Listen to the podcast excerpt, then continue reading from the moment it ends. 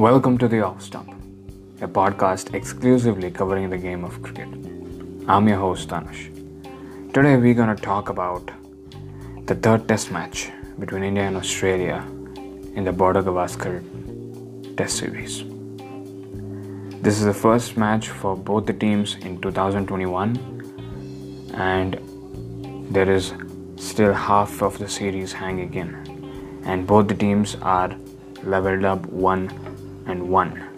So this match, whoever wins, they're gonna have a great upper hand going into the final test, as well as they will have a chance to end up in the top two in the World Test Championship rankings, which is important.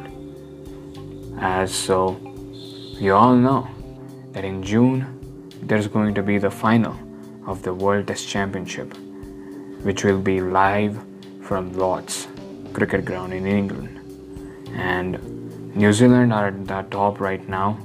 The second spot is up for grabs. New Zealand is some somewhat way too ahead than other teams when it comes to the points and the average. So therefore, Australia and India have a great chance of being the second team going into the final. So this match not only holds for the test match series that is happening in Australia, in a long term it is also helpful in the team winning this match, resulting in going into the final of the World Test Championship. So if we just concentrate the performance of the team to this test series, it has been magnificent by both the teams. Adelaide, Australia bowled extremely well. That bowling what they did against Team India, especially the second innings at Adelaide, completely brushed off their horrible batting where they were all out for one hundred ninety-one in the first innings. It's once in ten years, once in twelve years is what you see that kind of performance from a batting unit like India, where they got out for just thirty-six. It don't gonna happen forever. It don't gonna repeat consistently. So that was a bullet which was being dodged by Australia, as India were bowled out for thirty-six and they just handed over the match to Australia and Adelaide. But when it comes to the performance in Melbourne, it was horrible. The way the Australians performed in Melbourne was not the Australians that the world knows from last twenty years, who are this dominant force where every single player has a big role to play. Every batsman is capable of taking the match to their side single-handedly. That is not the performance which we saw in Aus- by Australia at Melbourne. It was a very mediocre, below average performance in all the three departments. The bowling could not replicate the same performance from Adelaide. The batting continued to be horrendous.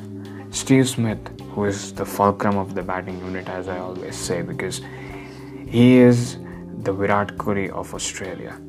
Indian team batting revolves around Virat Kohli, and Australia's revolves around Ajinkya, uh, around Steve Smith. So Steve Smith not performing has a mental impact on the other batsmen, and that is why they aren't being able to score more than two hundred runs. two hundred is the highest score in a test match. Are you serious? This is not the way you need to you play in Australia, which is a batting friendly wicket, and the home team is only unable to score big runs, and that's a concern for Australia. The bowling, they had an off day and you can give them a chance, but the batting has been really bad, and they wish they can perform better in the last two test matches. And now that David Warner is coming back to the side, certainly you can expect the team to step up and perform the way they are expected to perform. So the inclusion of David Warner is a positivity going into the test match for the Australian side, and they will certainly look to perform from the bat, where they score their normal five hundred to six hundred runs in each innings rather than getting bundled out for two hundred, what they are doing right now. So they expect their batting to perform extremely well. The bowling is already good, and if the batting performs, the bowling will get the confidence by the performance of the batsmen, and they will automatically perform well. So Australia in this test match has to concentrate on their batting. That is the important thing. If we shift the focus to Team India, that one innings in Adelaide where they were bundled out for thirty-six, that is a nightmare that happens once in a, very rarely, once in a lifetime. And that was unexpected. And they came out of it, and there was no signs of that at Melbourne at all, because the way the team performed, it was not a match where both the teams were on the same level, and ultimately Team India ended up a little bit higher. It was a dominant performance where Indian bowlers were bowling extremely well, taking the wickets at regular intervals. The fielding was exceptional, and the batting was magnificent. So it was a team effort at Melbourne, and that never showcased that horror show what it ha- what the team had at Adelaide. Even Ajinkya Rahane said in the post-match presentation, "We could have easily thought about that performance and could have been in the same mindset, but we didn't think of it. We came in with a positive intent. We had a different team coming in. A lot of changes was made. Four changes was made coming into the second test match. And it was a completely a new team. And it was a complete contrast to what you expect a Team India's performance in Australia. Over the years, we have seen Team India being the second fiddle in a test match, always playing the game of catch-up. But this time, it isn't looking like that. Team India is extremely confident.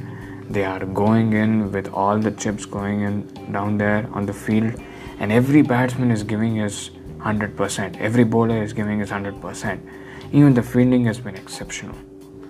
And that is highly appreciable from an Indian side, which is not having its main captain like Virat Kohli and one of the main senior bowlers like Mohammad Shami.